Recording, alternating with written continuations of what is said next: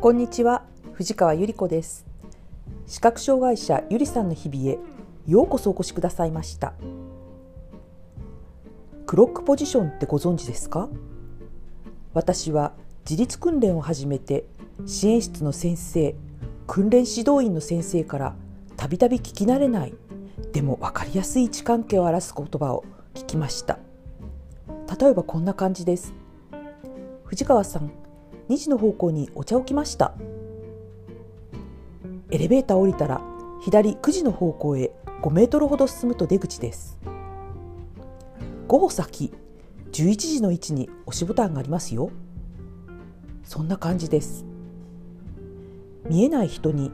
ある程度正確な位置情報を伝えるための表現方法これをクロックポジションというそうです。視覚障害者を中心にして時計を想定して目的の位置を教えるということなんですね。これは本当にすごいことだなって思いました。とにかく見えにくくなったり見えなくなってまるで毎日スイカ割りしてんじゃないかっていう事柄がたびたび起こりました。お家でご飯食べる時最初の頃慣れない夫は「あそこそこそこそこそこにキャベツある」とかね「うん、あもうちょっと2センチ2センチ左ぐらいにステーキの切れ端あるとかいやな何なんだよっていう感じでねあのかなりムッとしたりしてねしてたんですね。そして、えー、あのそっちの方向にお茶置いたからねって言われてもそっちってどっちだろうっていう感じでふっと手を伸ばしてお茶こぼすとかね、うん、そういう失敗がよくありました。道を歩いていて例えばね駅のコーナー歩いていて「しまった改札口ってどっちだっけ?」って分からなくなった時ちょっと止まりますよね。そうすると親切な方が「どうしました？お困りですか?」って聞いてくださって「あ停止が来た」と思って「すいませんちょっと改札口が分からなくなったんです」って申し上げると「あそうねそれねあっちの方向にねもうちょっと行くとねあのピンポン鳴ってるからうんあそっちなんだよ」あっちそっちってどっちなんだろう？惜しいって思ったりするんですね。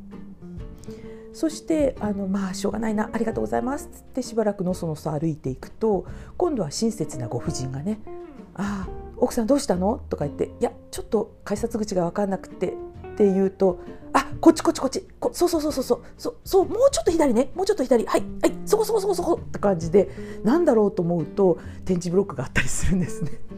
そして「あこれ点字ブロックですか?」って言うと「そうそうそれ伝っていくとあのまっすぐ行ってあのそれ伝っていくと改札だから」っつってなんだか分かったような分からないような、うん、感じででもねご親切は身にしめるので「ありがとうございます」って言って再び歩き始めるそんな感じで毎日が冒険なんですよね。もしこのクロックポジションっていう概念がもうちょっと一般に広まったらうん本当にとっても分かりやすいんじゃないかなって気がします。ところで先天的に目が見えなくって時計を見たことがない人ってどうしてるんだろうってこの頃思うようになりました盲学校とかに行って時計の概念っていうのを教えてもらってそうしてうん覚えるのかしら。見えにくい見えない世界も